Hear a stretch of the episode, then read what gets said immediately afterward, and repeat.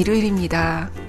골라드는 뉴스룸의 일요일 책방 북적북적 어서 오세요. 저는 문화과학부 조지현 기자입니다. 선거가 이제 열흘 남았습니다. 제가 선거팀에 있다 보니까 시간이 가는 걸 선거가 얼마 남았는지로 계산하게 되는 것 같아요. 지난주에 판을 엎어라.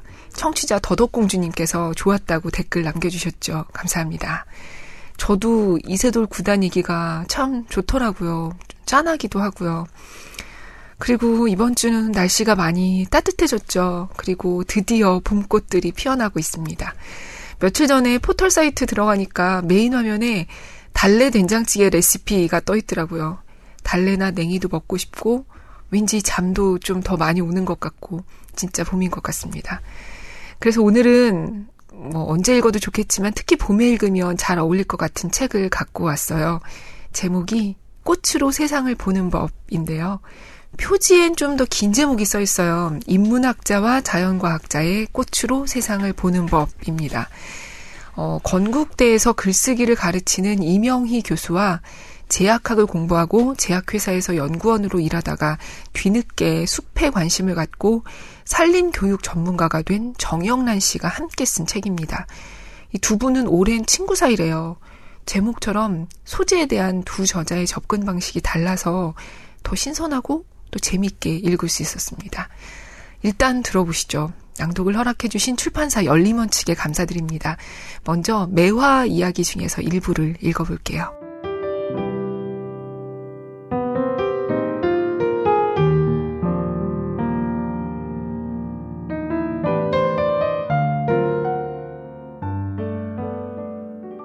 자연과학자가 배운 기다림의 가치. 매화는 잎을 내기 전에 꽃을 피운다. 다른 꽃들이 피어나기 전이어서 곤충을 유혹하기에 경쟁률 측면에서 매우 효율적이다. 매화나무를 비롯해서 산수유나무, 생강나무, 올괴불나무 등도 잎을 내기 전에 부지런히 꽃을 피운다. 대부분의 식물은 잎이 먼저 나고 꽃이 핀다. 잎을 통해 광합성을 하고 양분을 만들어 꽃을 피운다. 그러나 이른 봄꽃들은 그럴 시간의 여유가 없다. 곤충들을 선점하여 가루바지에 성공하기 위해서다. 그래서 꽃이 지고 난 뒤부터 만든 양분을 저장해 두었다가 이듬해 봄꽃을 피우는 데 이용한다. 잎을 내어 광합성을 하기 전에 생식기관인 꽃을 먼저 피운다는 것은 종족 번식을 우선순위에 두고 성장을 후순위로 미루는 것이다. 다른 나무들과 경쟁을 피하는 식물의 전략인 셈이다. 수요 공급의 법칙이 이른 봄, 꽃들과 그 매개체 사이에서도 성립된다. 작은 봄꽃들은 왜 성급히 꽃을 피울까 하는 의문에 대하여 답을 구하다 보면 수세기에 걸쳐 진화한 그들의 계획에 놀랄 수밖에 없다. 자연을 이루는 모든 종은 경쟁에서 살아남은 존재들이다. 유행이나 대세를 따르지 않고 자기들의 환경과 생존에 가장 적합한 순서를 안다. 꽃을 빨리 피우는 것이 나을까? 양분을 모았다가 나중에 꽃을 피우는 것이 현명할까?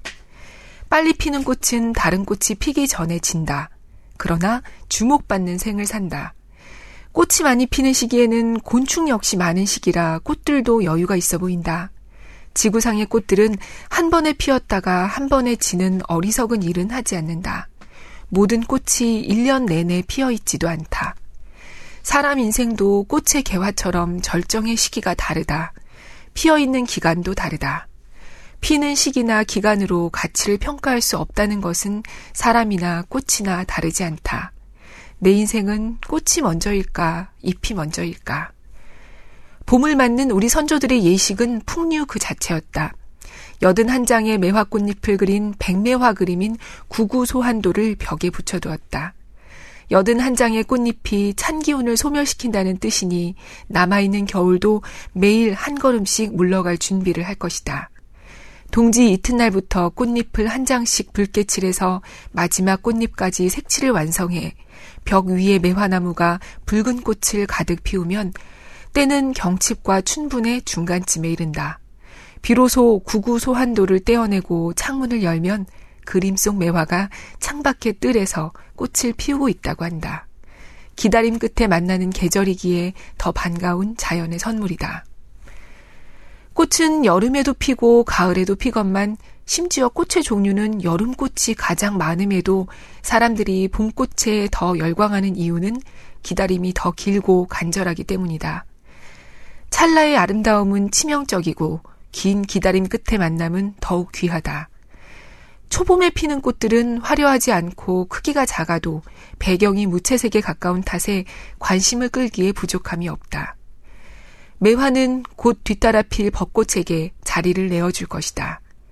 매화는 전체 요리나 전주음악 같은 아쉬움을 남기고 내년을 기약하며 사라진다. 기다림. 아기가 태어나 걸음을 뗄 때까지 수백 번을 넘어져도 엄마 아빠는 기꺼이 기다려주었다. 늦게 걸음마를 떼었다고 해서 달리기 선수가 될 수 없는 것은 아니다. 사람도 다르고 사랑도 다르고 기다림도 다르다. 인내할 줄 모르고 기다림의 시간이 허락되지 않는 가운데 방황하는 우리는 여전히 꽃 피울 시간을 탐색하고 있다. 매화는 가장 일찍 꽃이 피는 나무 중 하나다. 매화 애호가들은 매화나무는 가지가 번성한 것보다 드문 것이, 어린 나무보다 늙은 나무가, 비만한 것보다 마른 것이, 만개한 꽃잎보다 오므린 꽃이 귀하다고 말한다. 나무는 오래 묵은 고목이지만 피어난 꽃은 새로워서 더욱 아름답다. 풍성하고 건강하고 굵은 가지에서 하나 가득 꽃이 피어야 아름다운 것으로 보는 요즘의 시각과는 사뭇 다르다. 보다 많은 것, 젊은 것, 있는 것을 한껏 자랑하고 늘어놓아 펼쳐 보이는 것이 어느새 우리 삶의 목표가 되고 방향이 되어버린 지금, 매화는 무엇이 진정한 아름다움인지 반추하게 만든다.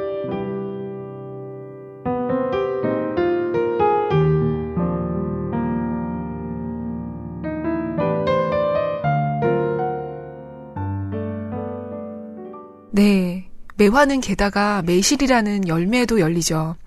또 매화와 함께 봄꽃으로 빼놓을 수 없는 게 목련이잖아요. 뭐 개나리나 진달래도 있지만 목련은 뭔가 좀 특별한 존재감을 가진다고 늘 생각해 왔는데요. 그래서 오늘 목련 얘기도 읽어보겠습니다.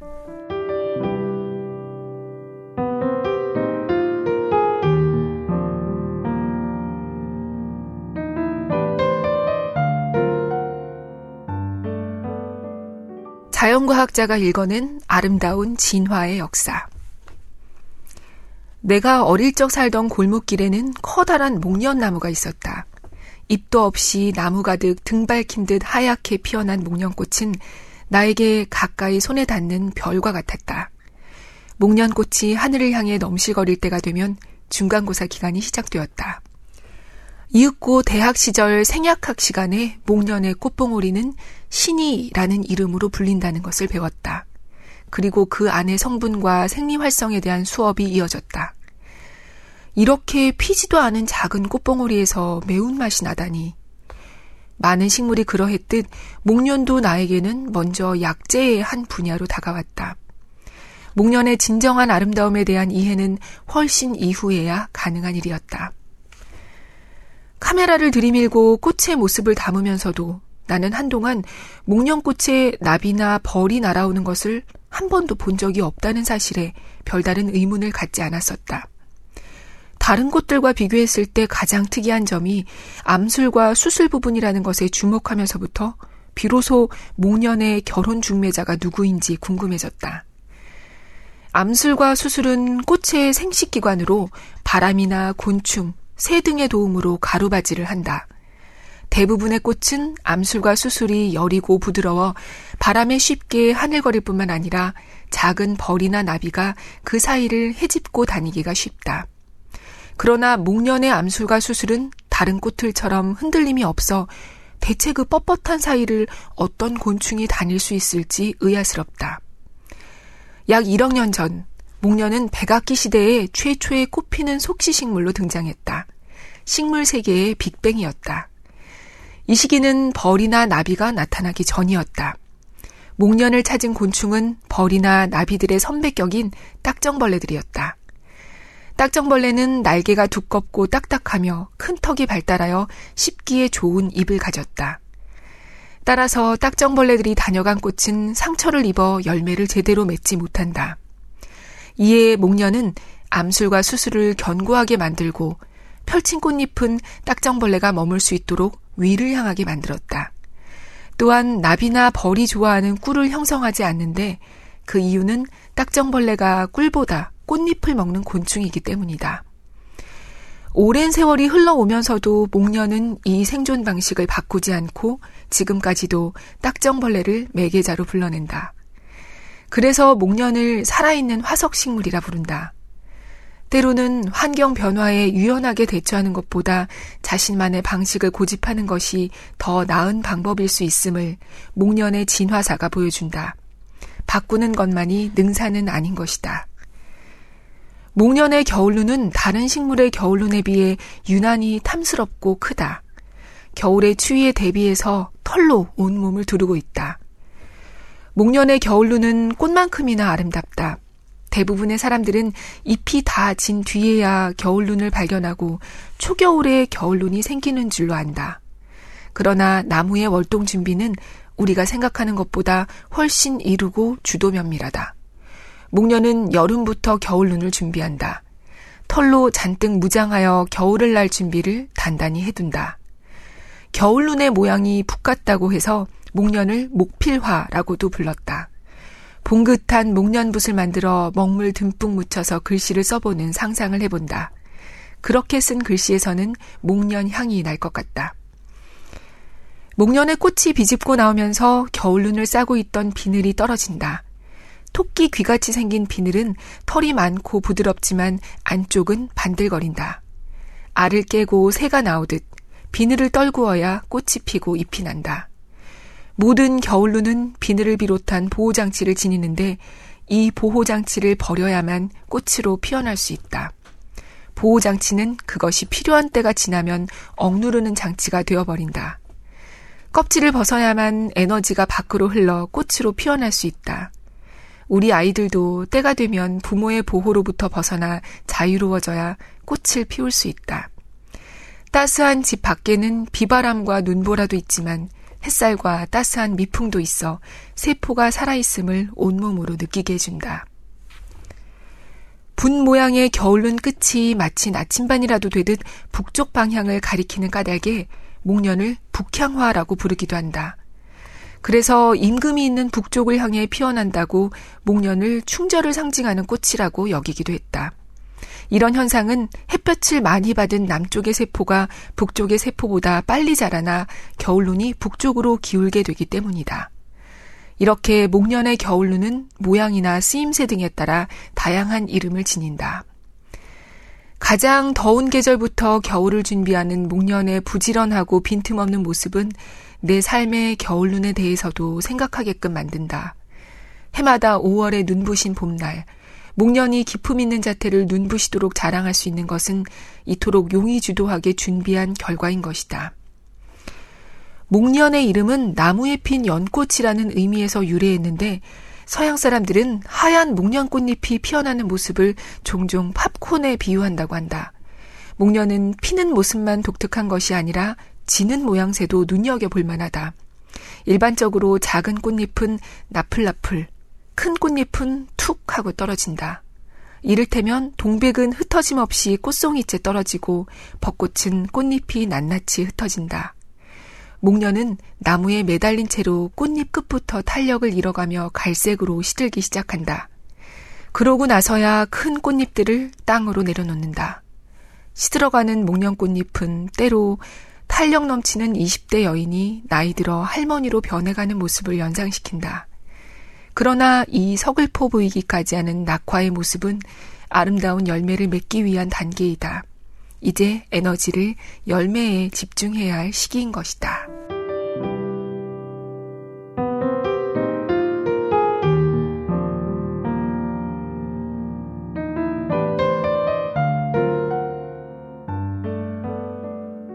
목련이 1억 년 전 백악기에 처음 등장했다니 놀랍습니다. 이 저자는 목련을 보기 좋은 장소로 천리포 수목원을 추천해요.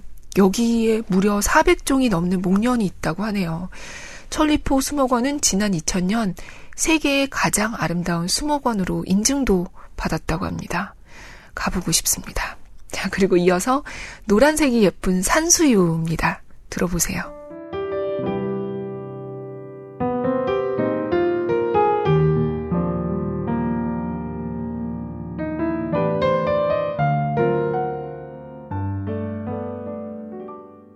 자연과학자가 들려주는 사랑 여행. 10여 년 전 나무를 처음 배울 때 초봄의 산에서 생강나무를 보았다. 귀를 잠시 의심했다. 생강나무라고? 설마 그 생강은 아니겠지? 아, 잎과 줄기에서 생강 냄새가 나서 붙여진 이름이란다. 집에 돌아오는 길가에 아까 배운 노란 꽃이 피어 있는 것을 발견했다. 그것은 산수유란다. 왜 이리 비슷하지? 너무나 익숙한 이름의 그 나무들과 나는 제대로 대면한 적이 없었다. 실제로 산수유를 본 적이 없는 생약학 전공 석사. 애기 똥풀도 모르고 꽃씨를 쓰는 시인처럼 부끄러웠다. 겨우내 먹색 숲 색깔에 눈이 지겨워지기 시작할 때쯤 노란색 꽃들이 점점이 뿌려지기 시작한다. 생태적으로는 다른 꽃들이 피기 전 곤충을 차지하기 위한 속셈이다. 산수유는 자연적으로 발아하기 힘들어서 사람이 심어주어야 하므로 인가에 많다. 사람과 함께 살아가는 나무가 산수유 나무다. 산수유 축제에 가서 보는 산의 산수유는 농사를 짓기 위해서 또는 축제를 위해서 사람이 심은 것이다. 산의 중간에 산수유가 혹여 보인다면 예전에 사람이 살던 마을이었을 가능성이 크다. 그래서 산에는 생강나무가, 사람들이 사는 집 주변이나 거리에는 산수유가 노랗게 피어난다. 산수유와 생강나무는 거의 비슷한 시기에 피는 데다 작은 꽃 피는 모양새가 멀리서 보면 구별하기 어려울 정도로 비슷하다. 두 꽃 다 여러 개의 꽃이 모여서 한 송이처럼 보이는 형태이다. 그러나 비슷해 보이는 두 꽃은 암수가 한 나무에 있는지 서로 다른 나무에 있는지부터 다르다.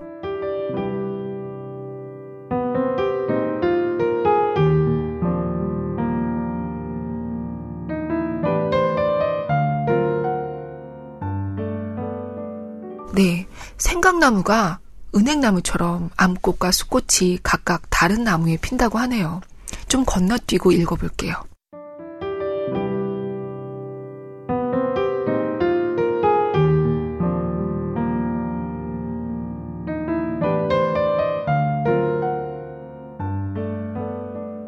산수유와 생강나무는 둘 다 여러 송이의 꽃이 모여 달리지만 생강나무 꽃은 가지 끝에도 중간에도 꽃자루 없이 동글동글한 꽃의 몸체가 바짝 붙어 달리고 산수유 꽃은 여러 송이가 긴 꽃자루 끝에 달려 폭죽처럼 터지는 모양이다. 쌍둥이들이 얼핏 보면 똑같아 보여도 서로 구별되는 개성을 지녔듯 이 두 꽃 역시 그렇다. 생강나무의 나무 껍질은 매끈하다. 그러나 단정하지 않게 여기저기 벗겨진 산수유의 나무 껍질은 꽃이 피기 시작하는 봄에 더욱 두드러져 겨울을 겪어낸 고단함이 읽힌다. 인고의 세월을 거친 뒤 파인 주름에서 젊고 팽팽한 피부가 지니지 못한 깊이와 사려가 느껴지는 것과 같다. 노승을 담은 산수유 나무 등걸에서 핀 노란 꽃은 더욱 빛난다. 산수유 꽃에 비한다면 생강나무 꽃은 향이 강한 편이다. 김희정의 소설 동백꽃 끝부분에 주인공의 정신을 아찔하게 한 알싸한 향의 꽃은 동백꽃이 아니라 실은 생강나무 꽃이다. 강원도 지역에서는 생강나무를 동백이라 불렀던 것이다. 예전에는 동백 씨앗으로 기름을 짰는데 동백은 따뜻한 남쪽에서 자라는 나무여서 추운 강원도 지역에서는 구할 수가 없었다. 그래서 강원도에서는 대신 생강나무 열매로 기름을 짜서 썼다. 그 연유로 생강나무 꽃을 동백꽃 또는 동박꽃이라 불렀던 것이다. 지금은 머리에 기름을 바른다는 것이 이상하게 들리지만 예전에 동백기름은 여자들의 필수품이었다. 강원도의 노란 동백은 초봄 피어 흐드러진 생강나무 꽃인 것이다. 1936년에 조광 출판사에서 발간된 동백꽃의 표지에는 생강나무가 그려져 있다. 그러나 초기에 발간된 대부분의 동백꽃 표지에는 붉은 동백이 잘못 그려져 있다. 강원도의 정선 아리랑이나 강원도 아리랑에 나오는 동백은 모두 남쪽의 동백이 아닌 생강나무로 보는 것이 설득력 있다. 첫사랑의 시작과 함께 생강나무의 노란 꽃향이 더해진 봄날의 청춘은 아련하기만 하다. 도시의 초등학생들은 쌀이 쌀나무에서 열리는 줄로 알 테니 생강나무에서 생강이 열린다고 생각하는 것은 귀여운 실수로 봐줘야 하는지도 모르겠다. 생강나무는 잎을 비비거나 가지를 꺾으면 생강 냄새가 나서 붙여진 이름이다. 보드라운 잎을 만지면 솜털난 아기의 볼을 만지는 듯하다. 생강나무 잎이 부드러울 때 따서 삼겹살과 먹으면 생강향이 함께 어우러진다. 잎이 나면 산수유와 생강나무는 확연히 구분된다.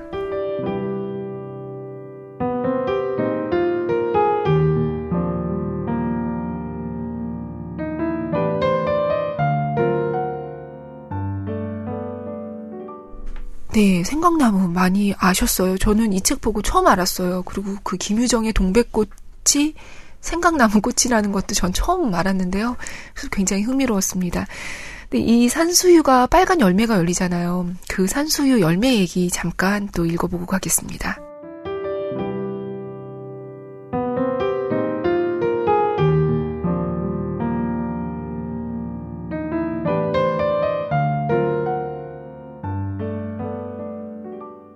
예로부터 산수유 열매는 약으로 이용되어 수요가 꾸준하고 값도 잘 받았다.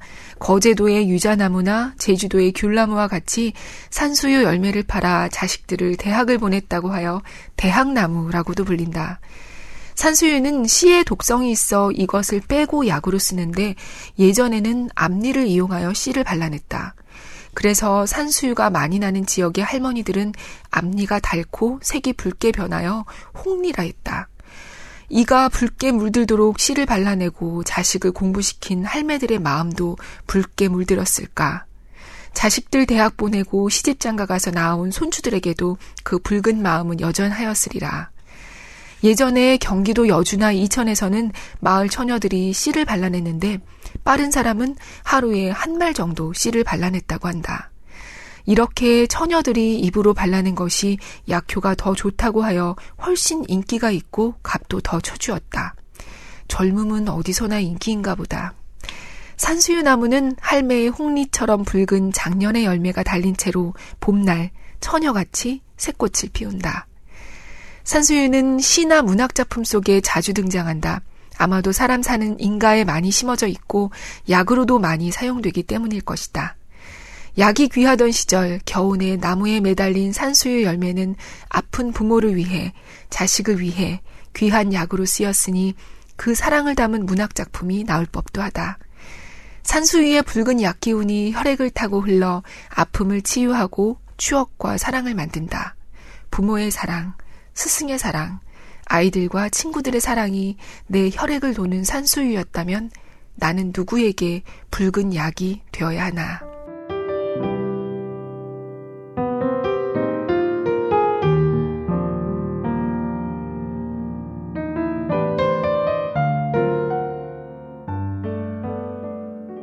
제가 읽다 보니까 우연히도 자연과학자가 쓴 것만 계속 읽게 됐는데요. 이 책은 예를 들어 매화하면 아까 들으셨듯이 자연과학자가 배운 기다림의 가치라는 글과 인문학자가 본 한 뜻을 지켜내는 마음이라는 글이 함께 있어요. 이런 관점에서도 보고 저런 관점에서도 보고 하는 거죠. 어, 시 적절하게 봄꽃만 읽고 지나갈까 하다가 지금은 나오는 철이 아니지만 제가 정말 좋아하는 무화과를 사심을 담아서 읽으려고 합니다. 무화과 잠깐 들어보시죠.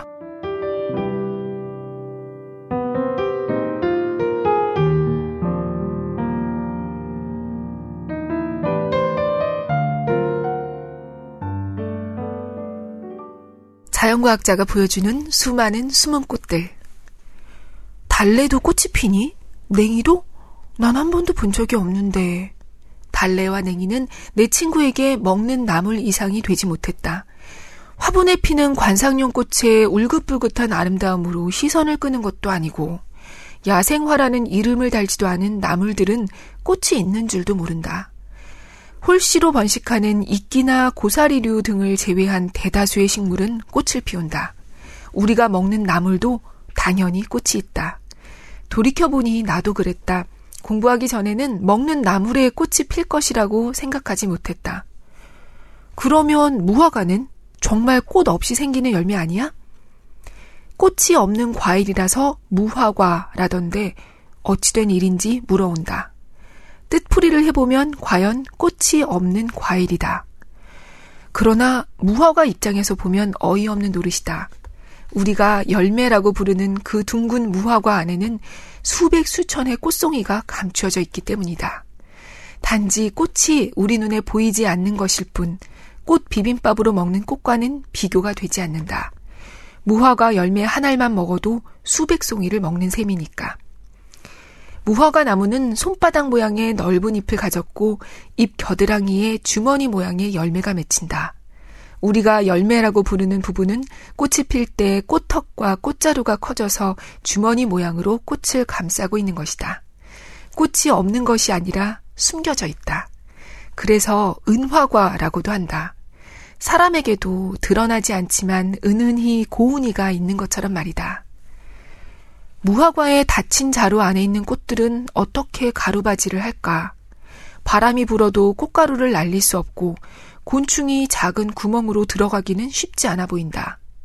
그래서 무화과 꽃만을 수분시킬 수 있는 특별한 매개자가 존재한다. 바로 무화과 말벌이다. 무화과 나무 꽃의 결혼과 그 중매쟁이의 이야기는 독특하고 흥미롭다. 무화과는 약 700여 종이 있고 열매 끝에 구멍이 있는데 무화과의 종류마다 이를 뚫고 들어갈 수 있는 말벌종이 다르다. 무화과 말벌은 작은 구멍을 통과할 수 있도록 몸 길이가 2, 3mm이고 머리 모양이 납작하며 종에 따라 특화되어 있다. 1대1 체계이다. 그래서 무화과와 무화과 말벌은 매우 끈끈한 협력 관계를 구축하고 있다. 무화과 꽃은 암꽃과 숫꽃, 중성꽃이 있다. 무화과 말벌의 암컷은 열매 속에서 태어난다. 그리고 자신이 태어난 열매 속에서 숫꽃에 꽃가루를 묻힌 채 구멍을 통해서 나온다. 그러고는 다른 꽃주머니로 들어가 꽃가루를 암꽃에 묻힌 후 중성꽃에 알을 낳고 죽는다. 중성꽃을 산란의 장소로 제공할 테니 진짜 암꽃은 씨앗을 맺도록 가루바지만 시키라는 것이다. 세상에 공짜란 없는 법이다. 알에서 먼저 깨어난 날개 없는 수컷은 깨어나지 않은 암컷에 수정을 시키고 암컷이 밖으로 나갈 수 있도록 길을 내고 죽는다. 무화과 말벌은 무화과 속에서 태어나 성장하고 사랑하고 죽는다. 무화과는 오로지 자신만을 위해 진화한 말벌이 반드시 필요하고 말벌은 일생을 무화과 속에서 보낸다. 무화과는 말벌이 안식처와 먹이만을 섭취하고 꽃가루 바지를 열심히 하지 않을 경우 응징을 가한다. 가루 바지가 많이 되지 않은 꽃은 스스로를 건조시켜 자신을 나무에서 떨어뜨린다. 말벌은 꽃 속에서 죽는다. 일하지 않은 자, 살지도 말라는 무화과의 단호한 명이다.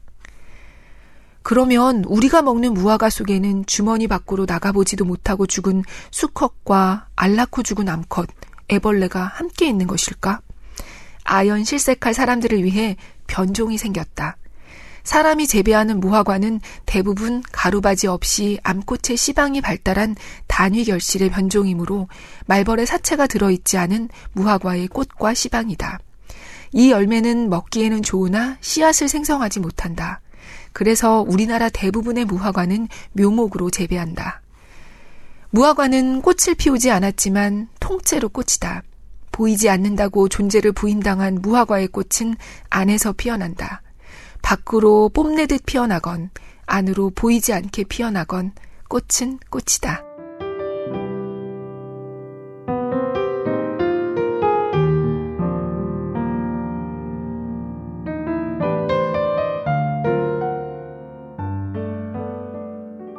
네, 무화과도 너무 신기하죠.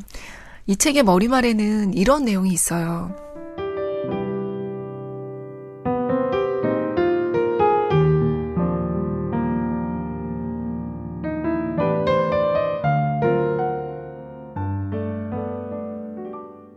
가족을 위해 살면서도 자신이 원하는 일을 포기하지 않는다면 공적인 인증과 상관없이 경력 단절이란 있을 수 없다. 인생은 피는 꽃, 지는 꽃, 그리고 하염없이 서 있는 나무들과 닮았다. 꽃은 누가 알아주든 못 알아주든 자신의 계절에 맞게 꽃을 피우고 소명을 다한다. 이 책에서 우리는 피어난 꽃뿐 아니라 지고 난 꽃에 대해서도 이야기하려 한다. 꽃 중에 제일은 분명 사람이다. 꽃으로 세상을 보는 인문학자 이명희.